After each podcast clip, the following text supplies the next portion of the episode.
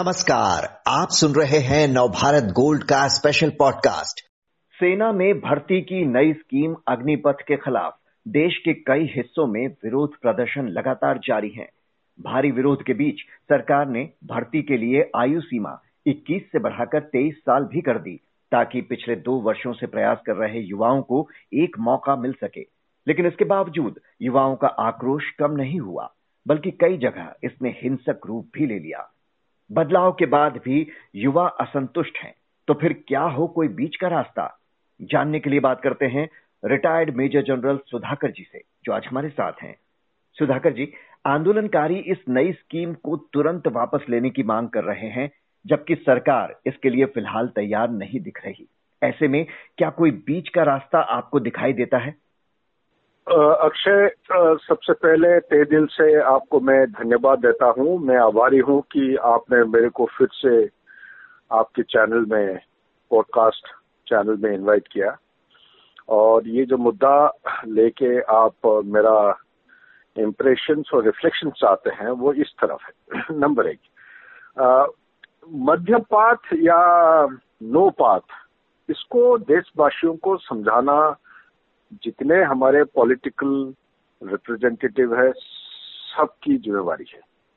क्योंकि ये ऐसा एक मोड़ ले चुका है जो सिक्योरिटी के बरखिलाफ चलते जा रहा है और देश के जितने forces inimical to national interest है, चाहे आप पाकिस्तान के बारे में बात करिए, चाइना के बारे में बात करिए, और भी काफ़ी सारे देश है जिनका नाम नहीं आता है उभर के। ये भी स्लीपर सेल के तरीके से अलकायदा आइसिस खोरसन ये इस किस्म की माहौल वो ढूंढ रहे हैं हम्म। और हम माहौल को बना बनाया हम ऑफ़र कर रहे हैं so coming back straight to the question जो आप पूछ रहे हैं है मिडिल पाथ है हम्म। लेकिन मिडिल पाथ जो आप कह रहे हैं देश को अगर आगे की तरफ़ प्रोग्रेसिव फॉरवर्ड लुकिंग नज़रिया से आप देखेंगे। तो ये जो चीज़ सरकार ने शुरू किया है मैं कोई सारे चैनल में इसको अपोज किया हूँ। हम्म। कि जिस तरह जितना जल्दीबाजी में ये चीज़ हुआ है ये सही नहीं है। हम्म। लेकिन जब अनाउंस हो गया इम्प्लीमेंटेशन हो गया ये कैसे सही हो सकता है कामयाब कैसे हासिल हो सकता है इसके लिए सिर्फ़ एक प्रधानमंत्री जी नहीं कर पाएँगे। पूरा देशवासियों को जोट के मिल के इसको इम्प्लीमेंट करना निहाती ज़रूरी है। मैं तो लोगों से यही पूछूँगा कि अभी तक ये जो सरकार है आप नरेंद्र मोदी जी की बात छोड़िए। अभी तक जो सरकार ने जो जो काम किया है कि हिंदुस्तान एक इंडिपेंडेंट नेशन के लिए क्या हमें फक्र नहीं है? क्या हम्म। हमें गर्व महसूस नहीं हो रहा है? तो क्यों ये चीज़ वो उल्टा क्यों करेंगे? So coming back to the middle path मैं ये कहूँगा सबसे पहले इसकी जो बुनियादी फंडामेंटल्स है ये लोगों के साथ शेयर किया जाए। ये अभी तक मैं पढ़ा लिखा हूँ फौज से रिटायर हुआ हूँ। मेरे को अभी तक ये अग्निवीर का जो कॉन्सेप्ट है अभी तक गहराई में समझ में नहीं आया है। मोटा मोटा ये आया है कि ये तीन चार साल का एक कॉन्सेप्ट है। कॉन्स्क्रिप्ट सिस्टम में आएँगे नौकरी करेंगे। जो आएँगे पचहत्तर परसेंट बाहर चले जाएँगे पच्चीस परसेंट फौज में रहेंगे। जो एज लिमिटेशन था सत्रह से इक्कीस साल आप अभी कह रहे हैं सरकार ने उसको एक्सेप्ट कर लिया है तेईस साल तक। हम्म। लेकिन इसके बाद भी बहुत सारी चीज़ें हैं जो जुड़े हुए हैं। आप चाहे आप कितने भी नया कॉन्सेप्ट ले आइए ये देखिए हमारे जो शॉर्ट सर्विस थे वीमेन को। वीमेन शॉर्ट सर्विस कमीशन को हमने शुरू किया इनका शॉर्ट सर्विस का मीनिंग क्या है? यही इसी कॉन्सेप्ट के आधार पर उसको बनाया गया था। क्या? कि पेंशन का जो बर्डन है भारत सरकार के ऊपर नहीं चढ़ते नहीं जाना चाहिए। हम्म। अभी वो कोर्ट केस में चले गए इंडियन डेमोक्रेसी में जाके कोर्ट में केस दे दिए अभी ये ना केवल पेंशन लेंगे बट वो तो कमांड स्ट्रीम के लिए वो भी ज़ोर लगा रहे हैं। जो कि हम्म। हमारा हिंदुस्तान का जो संस्कार है इसमें कमांड स्ट्रीम जो कॉम्बैट एलिमेंट है वो वहाँ पे हमारे लेडीज़ को नहीं भेजते हैं। तो होते हैं लॉजिस्टिक तो इसी तरह आप तीन चार साल के लिए स्टार्ट करोगे। सबसे मिडिल पार्ट जो आप कह रहे हैं हम्म। इसको एक ट्रायल के तौर पे लिमिटेड लिमिटेड नंबर में लिमिटेड संस्था में इसको ट्राई किया जाए। दो हम्म। चार साल के लिए ट्राई किया जाए। इससे जो पॉइंट्स आएँगे फीडबैक आएगा उसको करेक्टिव मेजर लिया जाए। अभी हम्म। माहौल सही नहीं है मेरे अंदाज से। कोविड पैंडेमिक ढाई साल से ज़्यादा बढ़ रहा है। नेपाल हमारा जो बॉर्डर नॉर्दर्न बॉर्डर है ये एक्सटेंडेड स्टैंड अप चल रहा है चाइना के साथ। पाकिस्तान का सिचुएशन सबको मालूम है। अफ़गानिस्तान पाकिस्तान कॉरिडोर में क्या हो रहा है पता है? दस हज़ार से ज़्यादा। कोई कोई फिगर कोई कोई ये मार। अट्ठारह हज़ार टेररिस्ट वेट कर रहे हैं अंदर आने के लिए। अठारह हम्म। हज़ार। मैं तो कह रहा हूँ दस हज़ार मेरे रिकॉर्ड के मुताबिक। हिंदुस्तान के अंदर अलकायदा आईसिस खोरासन ये अभी ढूंढ रहे हैं मौका हिजाब का इशू ले लीजिए फार्मर्स एजुकेशन लीजिए। तो इसीलिए इसको थोड़ा सा होले होले करके सिक्योरिटी का मामला है। नेशनल सिक्योरिटी बहुत नाजुक चीज़ होता है। ये चीज़ जल्दबाजी इंट्रोड्यूस करना मेरे ख्याल से ये गलत होगा। यानी आपका ये कहना है कि अगर ये स्कीम लागू भी की गई तो इसमें एक रिव्यू का ऑप्शन रखते कि ये परमानेंट नहीं है। कुछ समय बाद हम इसमें अगर ज़रूरत पड़ी तो हम पहले इसको ट्रायल के तौर पर देख रहे हैं। ज़रूरत पड़ी तो इसमें रिव्यू भी कर सकते हैं आगे चलकर। एब्सोल्युटली अक्षय बिल्कुल सही कह रहे हो बिल्कुल सही कह रहे हो अगर ये अगर विचार करने में सरकार राज़ी नहीं है मैं तो ये कहूँगा पब्लिक और नेशनल सिक्योरिटी को मद्देनजर रखते हुए ये जो उन्होंने अनाउंस किया है इसके ऊपर एक कमेटी बिठा दें एक छोटा सा कमेटी बना ले ताकि ये जो सारे चुनौती आ रहे हैं नौजवान यूथ हाँ आप ये ध्यान रखिएगा ये बहुत खतरनाक हो सकता है बहुत भयानक हो सकता है देश हिंदुस्तान के अंदर यूथ बल्ज पूरा विश्व में सबसे ज़्यादा है। पंद्रह साल से लेके उनसठ साल का जो पॉपुलेशन है हमारा ये 65 percent one point three nine का 65 परसेंट हिसाब करिए। उसमें अगर 17 इयर्स टू 23 इयर्स लेते हैं ये करीब करीब 30 से 35 परसेंट आपके निकलेंगे। हम्म, तो इसीलिए ये छोटा मोटा कोई नफरी नहीं है। ये 25 करोड़ 30 करोड़ तक पहुँच जाएँगे मेरे अंदाज से रफली ये और उसमें से वैकेंसी कितने हैं? एक साल में आपका 40 से साठ हज़ार। कोई कोई कह रहे थे एक लाख दस हज़ार तक पहुंचेगा। अगर ये वैकेंसी है और 22 से 30 करोड़ लोग इसके लिए अप्लाई कर रहे हैं तो आप मान सकते हैं कितना किस्म का कंपटीशन होगा। जो जो रिजेक्ट हो जाएँगे। अब पर्टिकुलरली जो फौज में आएँगे, चार साल के बाद जब निकल के जा रहे हैं 75 परसेंट आज के दिन में फौज का टोटल जो नफरी है बारह लाख का अगर आप 25 परसेंट जो permanent आप सोच रहे हैं वो होंगे तीन लाख। और पचहत्तर और जो नौ लाख बाकी रहेंगे ये सब बाहर चले जाएँगे। और भी बहुत सारे इश्यू है। एक्चुअली इतना कम छोटे समय पॉडकास्ट में ये सब कुछ बोलना मुश्किल है। एक इशू आपको मैं बताना चाहता हूँ इतना फास्ट आउटफ्लो अगर होगा पॉपुलेशन आर्मी पॉपुलेशन तो अभी state of the art technology के इक्विपमेंट्स आ रहे हैं। इनको अगर इसके लिए बहुत तजुर्बा चाहिए। तजुर्बा तीन चार साल का ब्रेकडाउन मैं आपको बताऊँगा अक्षय जी। देखिए उसको ट्रेनिंग आप दे रहे हैं छह महीने का बता रहे हैं। छह महीने में पुलिस वालों का भी ट्रेनिंग पूरा नहीं हो पाता है। लेकिन हम्म। चलो कोई बात नहीं छह महीना आप करिए।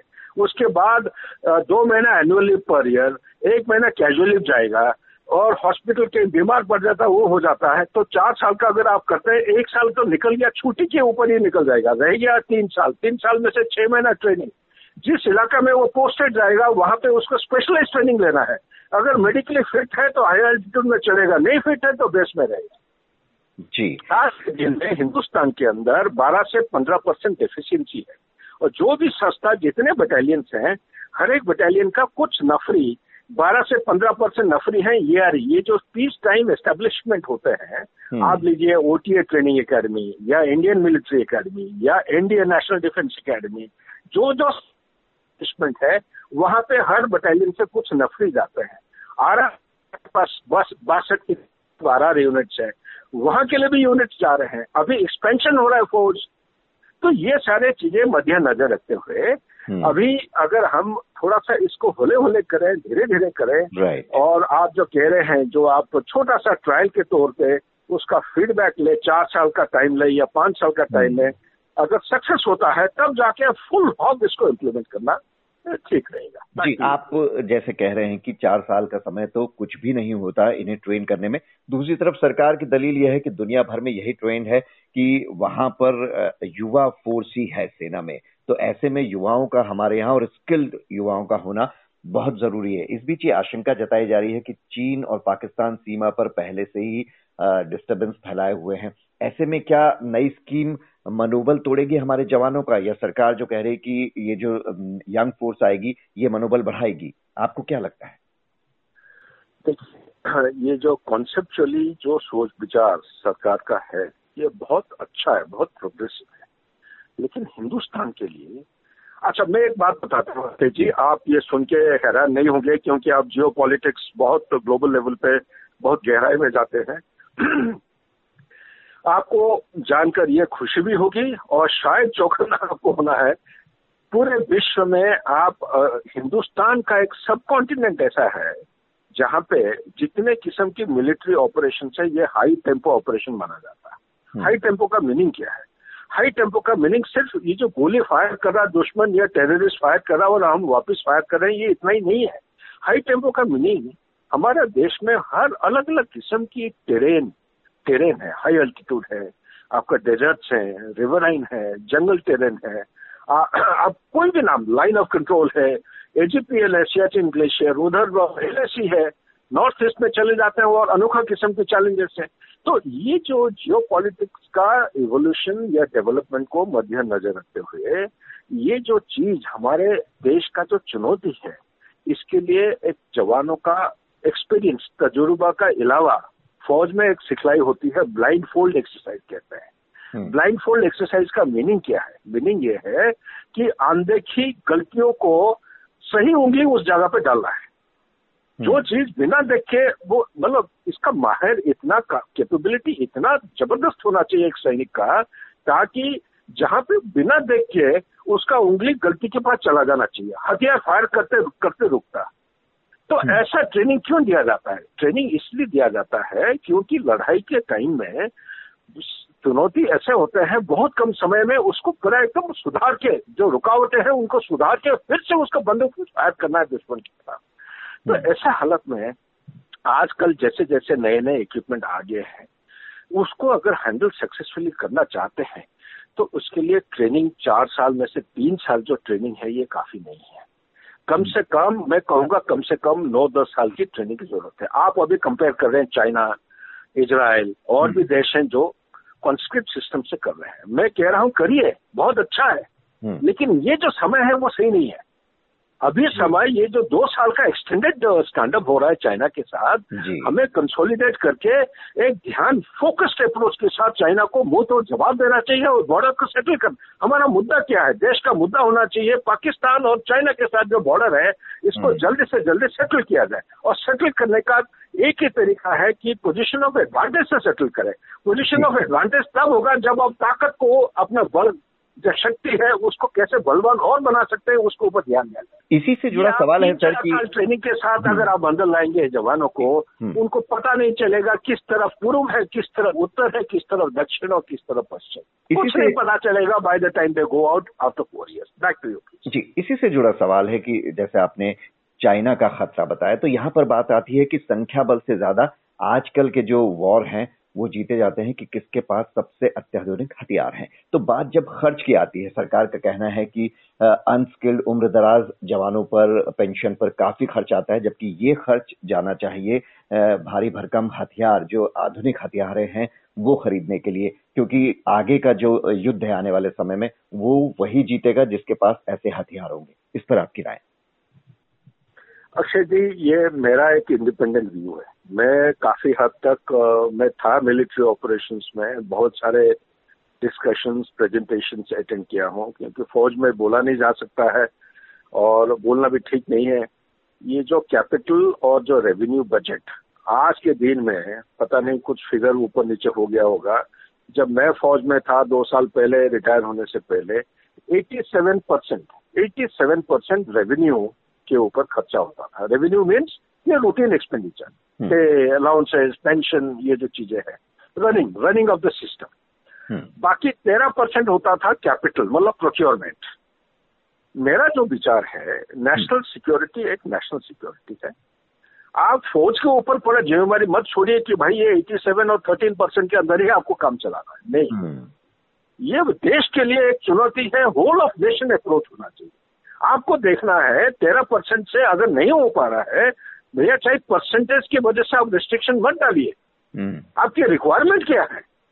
आप कर रहे हैं कान को आप सीधा ना पकड़ के पीछे से मोड़ के हाथ पकड़ रहे हैं कान को।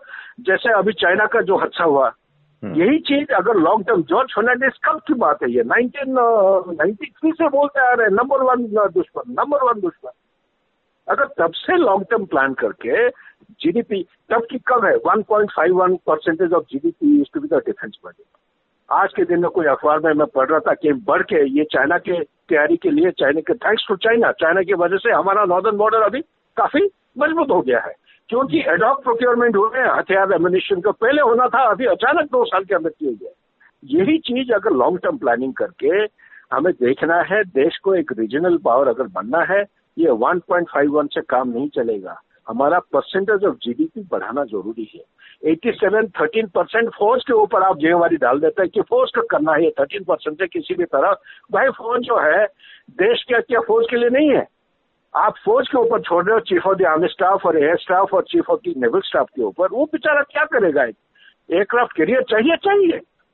देश को डिसाइड करना है। उसको अगर चाहिए तो क्या करना चाहिए?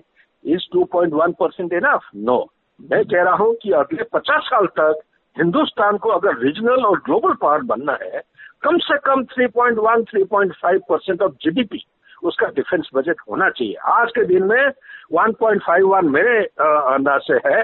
कोई कोई जगह 2.1 परसेंट में पड़ा हो, लेकिन 1.51 to 1.65 percent of the GDP चल रहा है आज के दिन में। अगर मैं गलत कह रहा हूँ I am prepare to accept and correct myself back to you Akshay ji ji तो बहरहाल सरकार भले ही कह रही है कि उसने दो साल तक लगातार तमाम स्टेक होल्डर से विचार विमर्श के बाद इस स्कीम को लागू किया है, लेकिन अगर देश को ये चिंता है, युवाओं को ये चिंता है तो उसे एक बार फिर कोशिश करनी चाहिए सभी पक्षों को अच्छी तरह समझाने की। सुधाकर जी बहुत बहुत शुक्रिया आपका।